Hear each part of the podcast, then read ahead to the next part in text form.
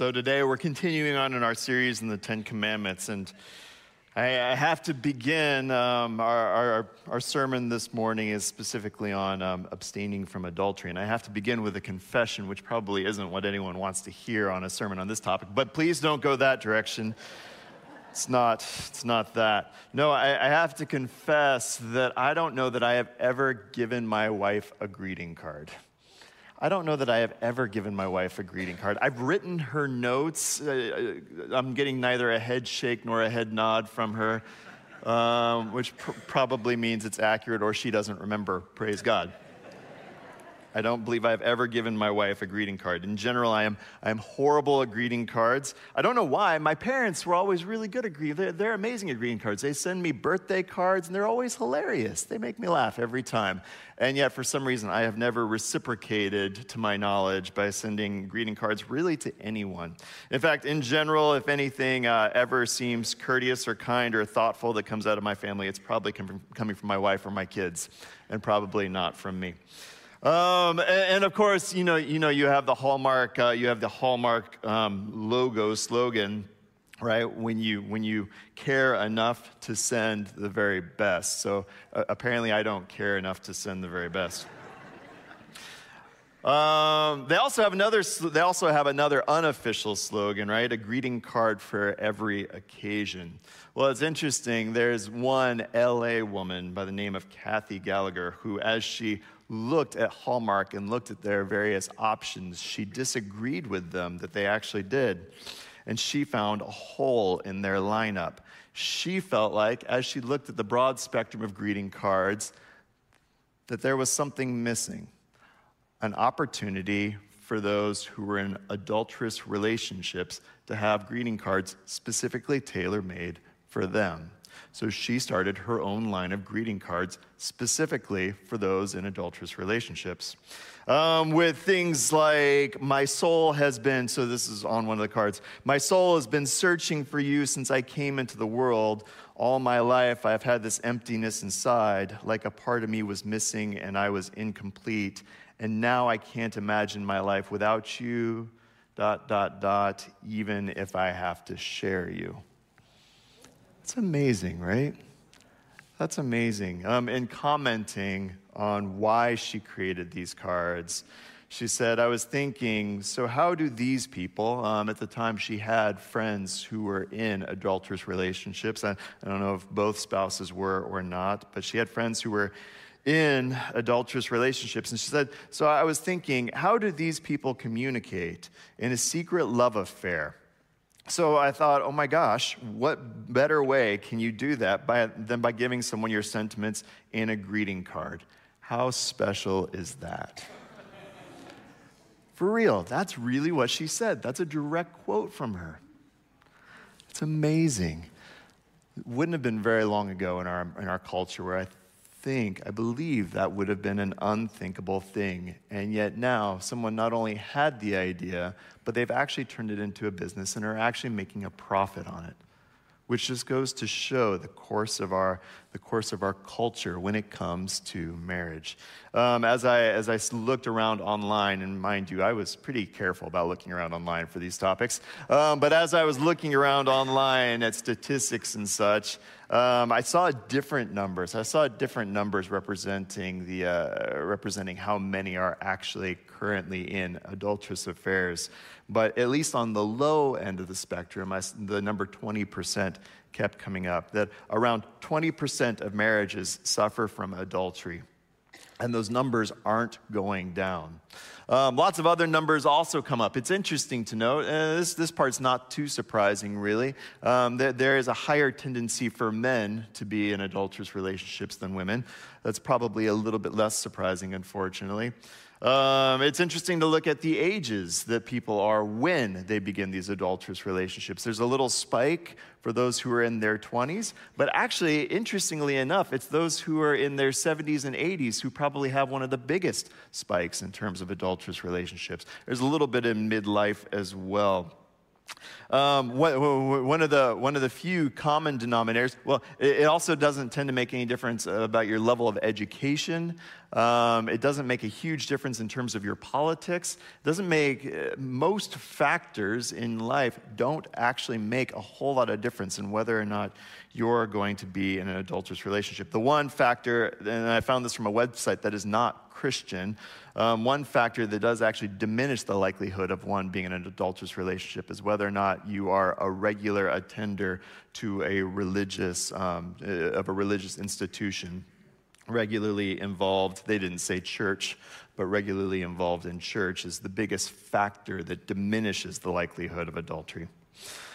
So, we're continuing on today then in our series on the 10 commandments or as we've been as we've been referring to them, the 10 great freedoms. The 10 great freedoms. And this morning we're going to look specifically at the seventh commandment, or again, the commandment about adultery. You shall not commit adultery. Apparently, apparently, God isn't surprised by infidelity. God isn't surprised that this would be a, a, a, major cultural thing, that this would be a struggle for people. And so God spoke into it. In fact, God has a lot to say about adultery. So this morning we're going to spend a little time looking specifically at the freedom to fight for fidelity. Again, our Ten Commandments, these are coming out of Exodus chapter 20. Um, so this morning we'll be looking specifically at verse 14, though it is quite brief. Again, the commandment, you shall not commit adultery. Let's begin with a word of prayer. Father, I thank you for this morning. Lord, I thank you for this opportunity that we have to be in your word, Father, and to hear your will. God, your will for our marriages, your will for our lives, your will for what we are called to. Lord, I pray that you would work so powerfully in our hearts this morning, God, that something like an affair, something, something so illicit, Father, would just be abhorrent to us.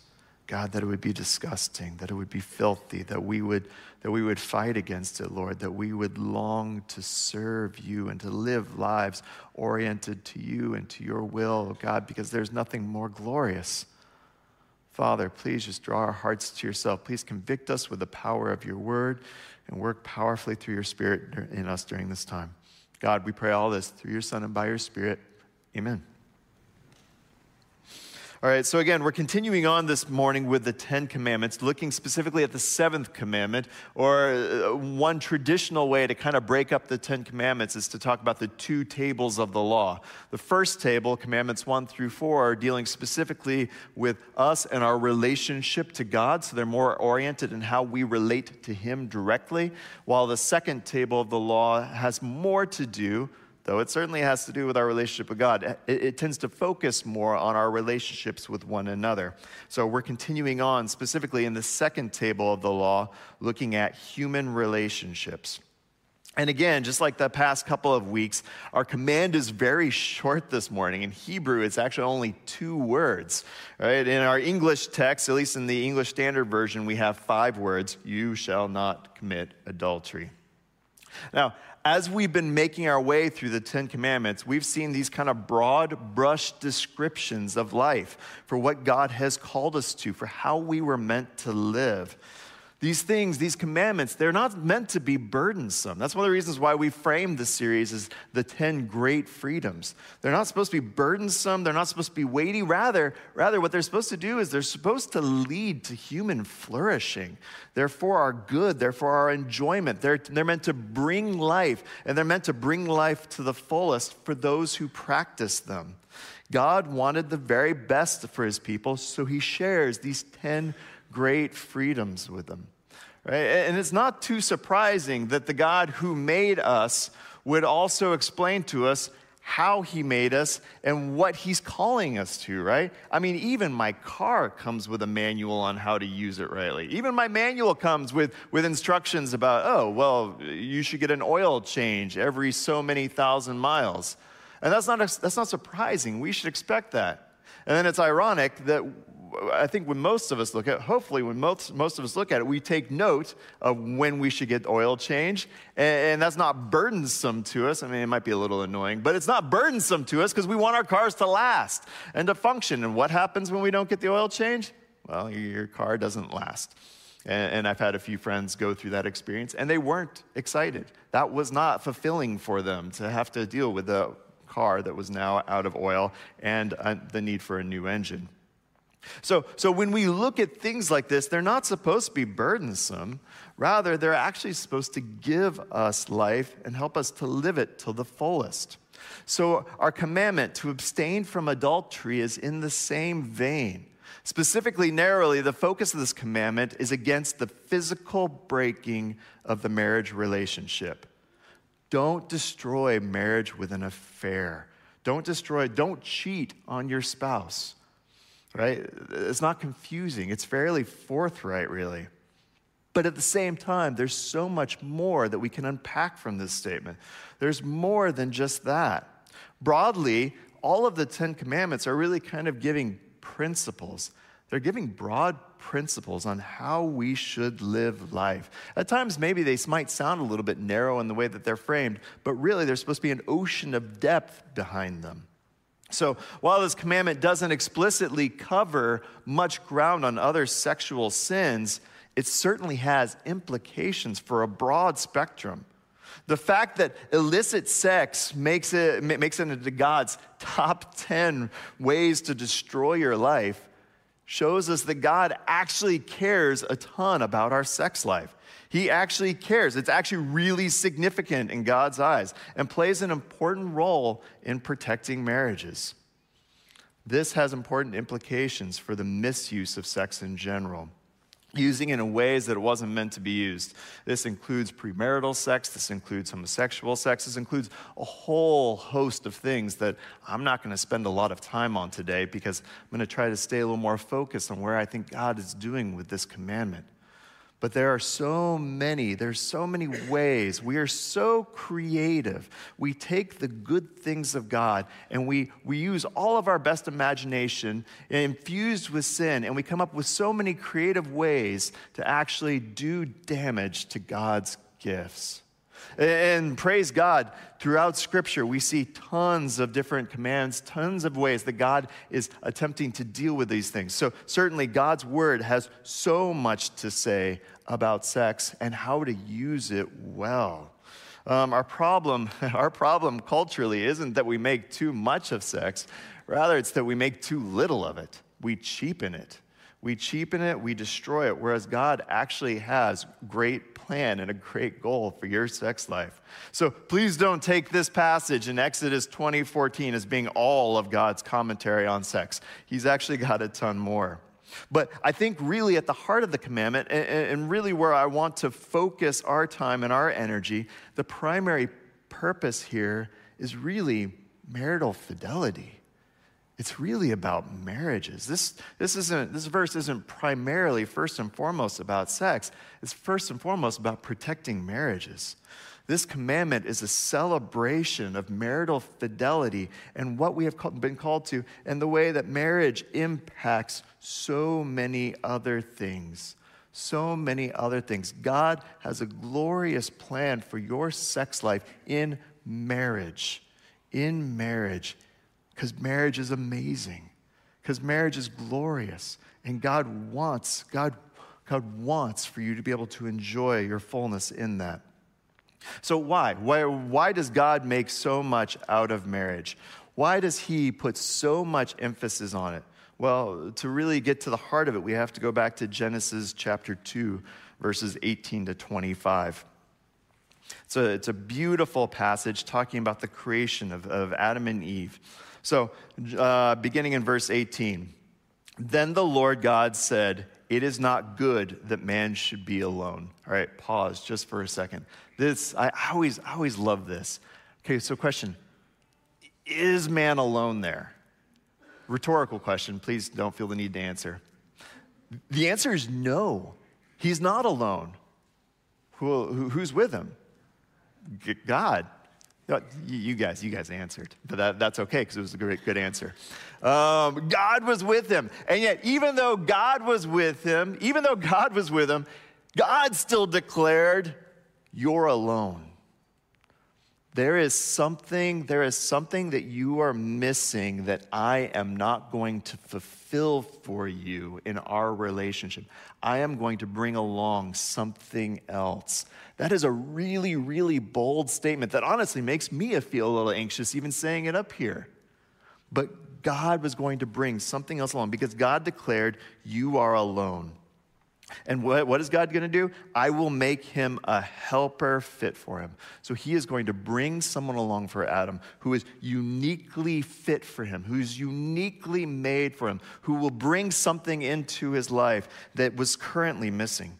Now, uh, out of the ground, verse 19, now out of the ground, the Lord God had formed every beast of the field and every bird of the heavens and brought them to man to see what he would call them. And whatever the man called every living creature, that was its name.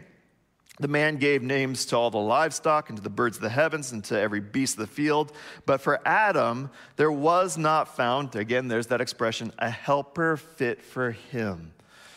Though there's, again, he's even less alone now, right? There, there's all of these creatures, there's all these things. God has brought them, and yet God recognizes this isn't it. This isn't it. There's something better. There's something better. There's something that's going to be uniquely fit for man who is going to complete him in some way, and it's not here yet. Verse 21.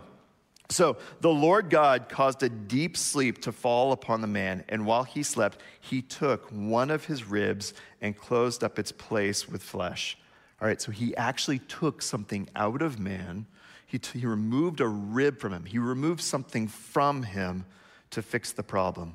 Verse 22 And the rib that the Lord, that the Lord God had taken from the man, he made into a woman and brought her to the man. Then the man said, Actually, pause. No, notice what doesn't happen here. God doesn't come to the man and say, Ta da, I have made a helper that is fit for you. Adam doesn't give him a chance to say anything because there's a naked woman in front of him. What does Adam say? This at last is bone of my bones and flesh of my flesh. She shall be called woman because she was taken out of man. Adam knows immediately, immediately, this, this is what I've been waiting for. A helper that was fit, that was made for him in a unique way. Um, Therefore, a man shall leave his father and his mother and hold fast to his wife, and they shall become one flesh. And the man and wife were both naked, and they were not ashamed. So, this is interesting. What did, what did God do? He took, he took the rib from Adam he took from Adam, and not only, not only did he take from Adam, but see, see, what, um, see what man calls him. He calls, he calls the woman woman because she was taken out of man. So it's fun. Our English actually does a good job here. In Hebrew, um, man here is called ish, and woman is called isha. Isha. So it's a play on words. She is called Isha because she is taken from Ish. Okay? So, so actually, in our English language, using woman and man is helpful because it maintains the relationship of those two names. Because she is taken from him, they're still connected. They're still connected even by very name. And then what happens? God brings them back together. They become one flesh. So it's interesting. So the very first marriage isn't a union, the very first marriage is a reunion. It's a reunion. God has taken them apart and now He has brought them back together. They have been made in a special and unique way to be able to come together to, so that man is no longer alone. They complete, they complement one another. God took what had been one, He separated it, and He brought it back together one man with one woman. And every marriage since then has been steeped in this picture of reuniting, reuniting so that man, so that Ish was no longer alone. So, the very first, the very first, the most fundamental human relationship was the marital relationship. It's interesting. It's not parent and child, it's not, it's not friends, it's spouses. The very first human relationship with spouses. That's where it all begins. Humanity has had marriage knit into its DNA from the very beginning. And the reason, the, this is the reason then why marriage is so ubiquitous. You look at different cultures throughout history and you always see marriage. There is always this, this thing that's built into us as humanity. The marriage is constantly there. And interestingly, not only is marriage universal, not only is marriage universal, but adultery is always universally seen as a bad thing. Across cultures, across time, adultery is recognized as being an abhorrent thing. So, the, a, a, few places throughout Scripture, we see adultery described as the great sin, which is interesting in God's word that adultery, adultery of all the things, would be labeled as the great sin.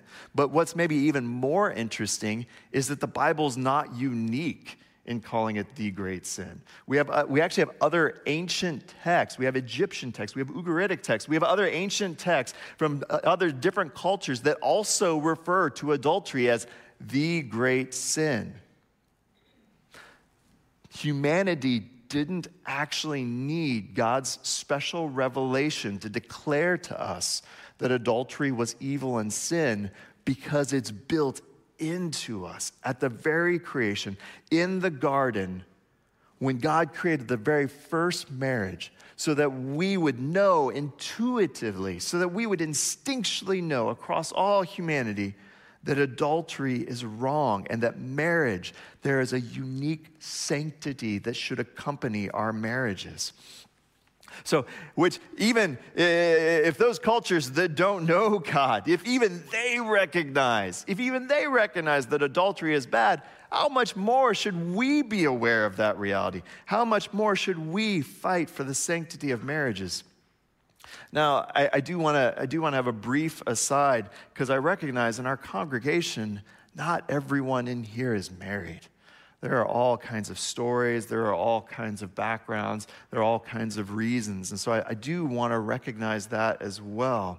Though marriage is dil- built into our DNA, and certainly the expectation is that for most, for most of humanity, it's the way that a majority of life would be lived. That is not the only way to have a fulfilled life.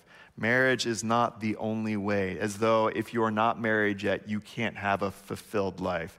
Or, or if you've lost your spouse, well, then your chances for fulfilled life are gone. That is certainly not the case. It is, it, it is the only way that I can live a fulfilled life because my wife is over there. But, second sermon, maybe, maybe it'll be a little bit different. But it's the only way that I can have a fulfilled life. But it's certainly not it's certainly not the course for everyone else.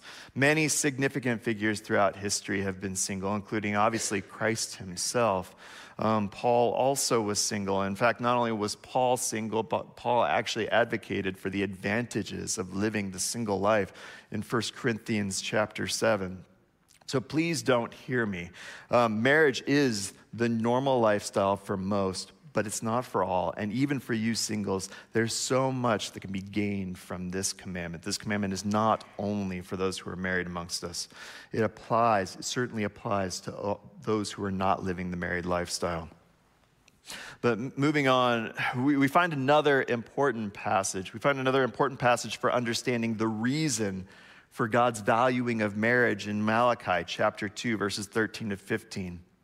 Malachi is especially important because it drives home that marriages, that marriages aren't only built into creation, but we see here that there's a societal significance to them.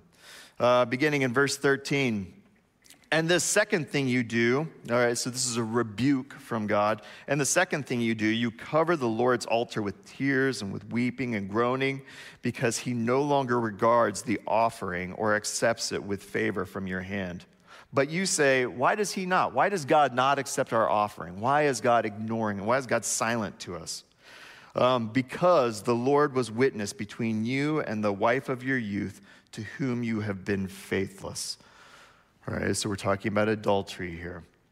Um, they have not been faithful to, to, to their spouse of their youth, though she is your companion and your wife by covenant.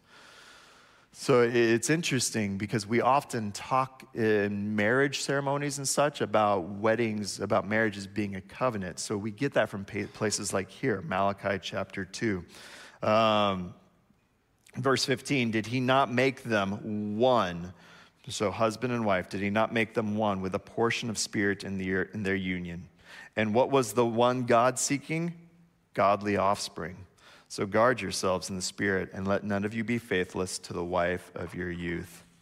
So it's not just the physical union that we see in Genesis, but it's even the coming together through covenanting together, through making sacred vows and promises to one another. This is, these are all sociological um, um, categories making vows, making commitments to one another. And this is what we do. So again, in the wedding ceremony, this is what this is what the husband and wife, what the bride and the groom are saying to one another when they make these vows that I'll love you and I'll stay with you, even in sickness and in health and in etc. etc. They're making promises. They're making a covenant together. This is what you can expect from me. This is what I expect from you we're making a covenant that we are going to continue on. And here we see in our passage that God is a witness of our wedding. He's a witness of these vows, which is also interesting. So, in a traditional marriage, oftentimes the, uh, the, the, groom and the bride will come forward. And for about the first half of the uh, for the, about the first half of the ceremony, the bride and the groom actually face the pastor, and they make promises directed more towards the pastor. And the reason for that, his, historically, is because is because the pastor is representing, in some sense, God in that scenario. So as they're making promises looking directly at the pastor or the officiant, they're making those promises to God. And then at some point in the service, they will turn and they'll face each other and they'll make more promises directed at one another. Again, this is because of the covenantal nature of marriage. So this is covenantal, it's sociological right? It's the, as we saw back in Genesis chapter 2, they are the very first unit of humanity. The very first people are spouses with one another. The most fundamental sociological um, structure isn't government, right? Government wasn't the first thing that was made. Rather, the most fundamental sociological unit are spouses, are husband and wife. And everything is built on top of that families. Families are expected to be built on that. We see this in Malachi that from this from what was intended to be a godly marriage of a husband and wife, there were supposed to be godly children who were going to come forth from this godly marriage. Families were built on it, and on top of that, society was built on top of it. Right? Think about it. When Moses is being given this commandment by God, God is establishing a new nation with these 10 commandments. So, in his top 10 ways to establish a new nation, he incorporates this element about fidelity in marriage. Why? Because that is so important, not just for you, not just for your family, but even for the entirety of the nation, which is probably one of the reasons why the consequence of adultery was so significant. The consequences, if caught in adultery, is death it's death. It's that, is that ultimately you would be executed for your affair. Adultery was pernicious, not just, not just to the victimized spouse, but even to, the, even to the society as a whole. It affects everyone. So, healthy marriages are a craving in us by nature from, very, from, from the very creation and essential for health of our society. God has made us and our society to function in light of marriage. Healthy marriages lead to flourishing, our own flourishing, the flourishing of our children, and even the flourishing of our society. But, and this is cool, God has even a bigger purpose for marriage. God's got even a bigger purpose for marriage. Healthy marriages point to a greater reality, something greater. Marriage is just a microcosm of a greater reality, it's a shadow of an even better substance, the substance of which is Christ and the church. Paul unpacks this in Ephesians 5, beginning in verse 22. Wives, submit to your own husbands as to the Lord, for the husband is the head of the wife, even as Christ is the head of the church, his body, and is himself its Savior. So in other words, so in other words, marriage, marriage, Paul sees marriage here as a metaphor for an ultimate, a greater reality, the reality of Christ and the church. Now, verse 24 Now, as the church submits to Christ, so also wives should submit in everything to their husbands. Verse 25 Husbands, love your wives as Christ loved the church and gave himself up for her. This is a model of what husbands are called to self sacrifice. I get so many questions from husbands about what does it mean to lead and what does it mean to, to, to be the head of my home? Well, the answer is sacrifice. You give up right? You give up for the sake of your family. That, that's the fundamental way that you can lead in your house. Verse 31 Therefore, a man shall leave his father and mother and hold fast to his wife, and the two shall become one flesh. This mystery is profound. I am saying that it refers to Christ and the church. So even so Paul's saying, even Genesis, even Genesis, going back to, to the commandment that, that a father, that a man should leave his father and mother and hold fast to his wife, points to Christ and the church. Our marriages are, a, are bigger. They're, they're bigger than Adam and Eve. Marriage is bigger than Stephen and Catherine. Your marriage is really bigger than you. It's not about you at all. Well, maybe a little bit. It's about God. It's about God. It's a picture, your marriage is a picture, a thin, shadowy picture of the love that God has for you and for the relationship that He's opened to us. Therefore, a breakdown in marriage is actually an affront to God for many reasons, but one is again because it's supposed to reflect Him. So that, so that in the midst of, of David, David from the Old Testament, in the midst of his affair with Bathsheba, what does he cry out? He cries out in Psalm 51 in the midst of his repentance, when he finally comes to his senses and realizes how horrendous his sin has been. Psalm 51, he says, Have mercy on me, O God, according to your steadfast love, according to your abundant mercy. Blot out my transgressions. Wash me thoroughly from my iniquity and cleanse me from my sin. For I know my transgressions, and my sin is ever before me. Verse 4, actually pause. So, in case you're not familiar with David's adulterous relationship with Bathsheba, right? He, uh, Bathsheba is married to Uriah.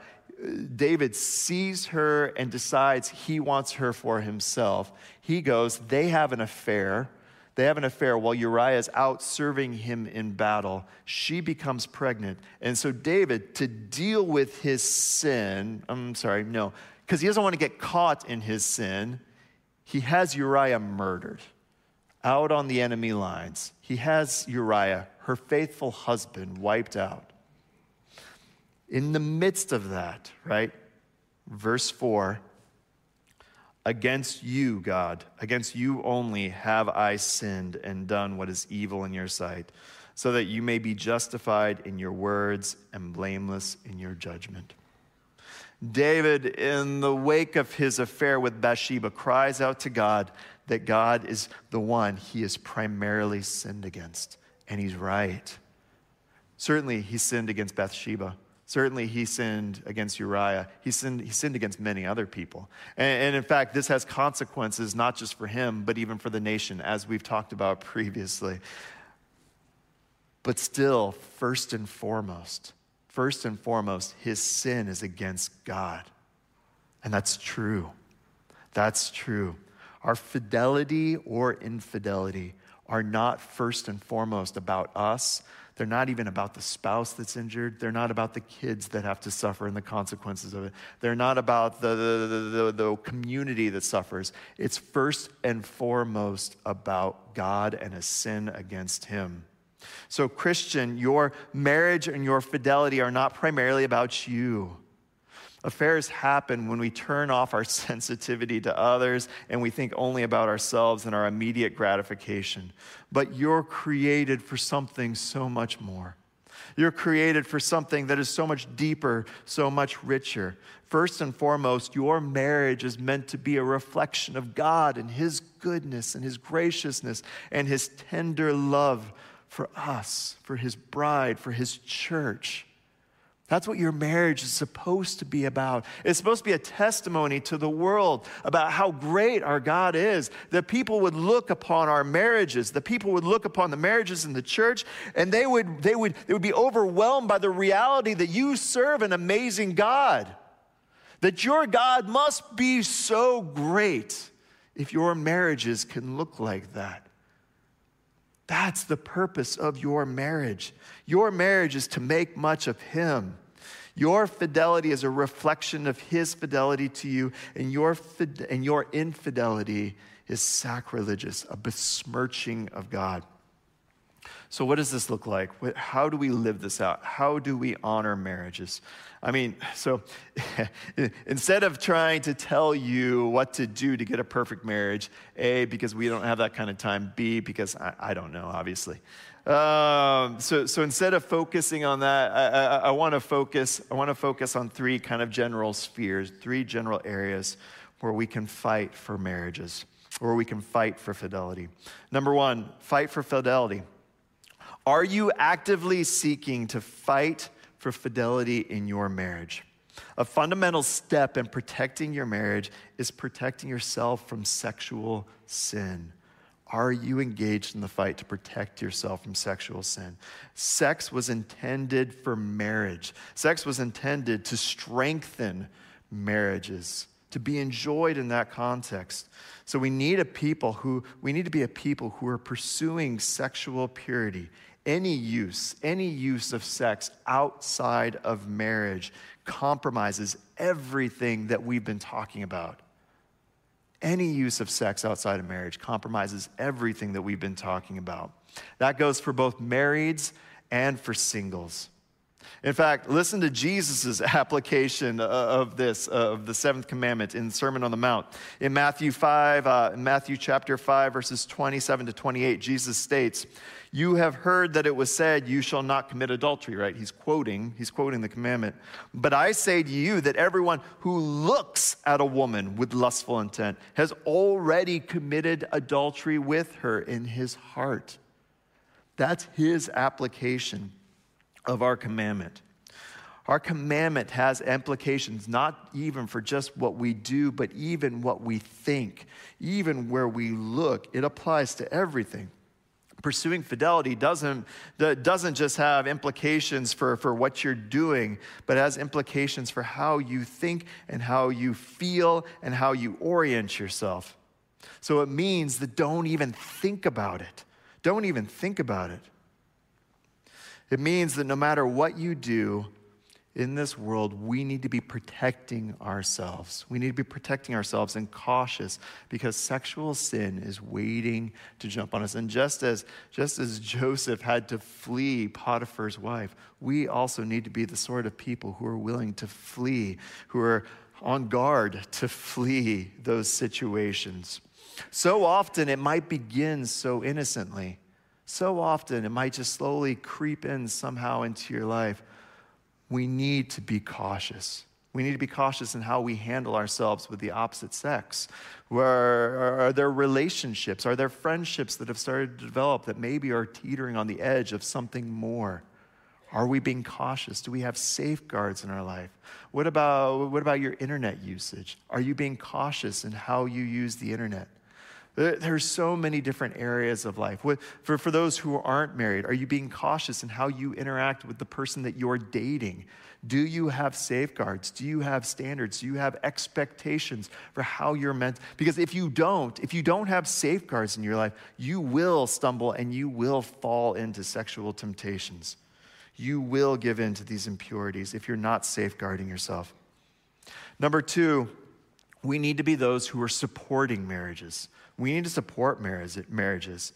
Um, this commandment is given specifically, remember, this commandment is given in the context of community. Violation of this commandment didn't just have impact on, on, on the people who were involved in it immediately, but even on the community. So, how are we as a community actually supporting marriages? Do you ask your friends? Do you talk to your friends about their marriages and how their marriages are going? Do you encourage them towards healthier marriages? Do you pray for other people's marriages? Um, when hard things come up, when, when, when red flags seem to be there, Are you bold enough to actually say something to your friend about their marriage? When was the last time someone asked you about your marriage? Um, I was really encouraged. I was really encouraged. My, uh, my doctoral, my, my advisor for my doctoral work, um, he's, uh, man, he, he's, I think he's in his late 70s, maybe early 80s. Um, ne- never been married. He, he chose intentionally to live a celibate lifestyle. Um, his, name is, uh, his name is Peter Adam. He's a scholar in Australia. Um, one of our very first interactions, so he doesn't have children, never been married. One of the very first interactions I had with him was he wanted to find out what my life was like with my family and what our family devotions were like. That's cool. He rightly recognized this need to support marriages because marriages are so, so significant. He wanted to know what my marriage was like and wh- whether or not there was faithfulness there. That's the right kind of question to be asking. Are we those who are supporting marriages? And number three, are we training for marriage? One final thought is that we need to be thinking about the next generation. Now, again, marriages aren't the be all and the end all. It's not, it's not a place where everyone finds their purpose and where everyone lives a full and, and fulfilled lives. But for the majority, marriage will be the major portion of their life in parenting my kids, in parenting my kids through the years, I've been pretty cautious. When we talk about marriage and we talk about kids and things like that, I have always been very cautious to couch it as if you get married and if you have kids, and avoided things like when you get married and when you have kids, because who knows? Who knows what the Lord has for them? I certainly don't know. Maybe they won't be married. Maybe they won't have children. So I always try to be cautious on that front. But at the same time, we also need to be those who are training our kids, who are talking about marriage, who are talking about what it means to be a good spouse to one another, who are training. Because again, we live in a culture that actually produces, that actually produces greeting cards for adulterous relationships right? If I'm not training my kids, if we're not training the next generation for how to do marriage and how to do it well, our culture certainly is. Our, our culture has a ton to say about marriage and sex and how to do that. And it certainly doesn't align with Scripture. So if we aren't proactively, and I'm not saying waiting until they're a teenager, I'm saying from the earliest possible age, if we're not actively engage in training our children for what healthy marriages look like, then we are doing them a disservice. Our culture will step in and they will tell them, they will tell them, they will feed them lies. There are probably so many other ways this passage could be applied. Um, but at the end of the day, are we working hard, prayerfully committing ourselves to be a community that cherishes marriages and that wants to see them utilized for God's glory? Are we fighting to see this as a place where marriages are championed? Are we training our children and preparing them for marriage? Or are we more informed by the currents of our culture and our own sin that's devastated so many marriages? Let's be a people that cherishes the freedom to live lives of fidelity. Let's pray. Father, I thank you so much for this morning. Lord, I thank you for your word. I thank you for this commandment to us. Lord, I thank you for the plan that you have for our marriages, God. I pray that you would just work so powerfully in them, God. Lord, for our joy, for the joy of our children, but even most significantly, for you and for your glory. God, I pray that um, for those who are struggling, for those who are in the midst of sin, even now, listening to this message, God, I pray that your spirit would guide them to full repentance, Lord, and that we would all be those who seek out to live lives of fidelity to our spouses and even more importantly to you. God, we pray this through your Son and by your Spirit. Amen. Please stand for our benediction.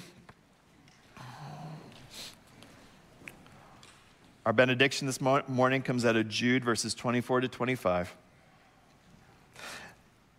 Now, to him who is able to keep you from stumbling and to present you blameless before the presence of his glory with great joy, to the only God, our Savior, through Jesus Christ our Lord, be glory, majesty, dominion, and authority before all time, and now and forever. Amen. Go in the grace and peace of our Lord Jesus Christ, and have a good day.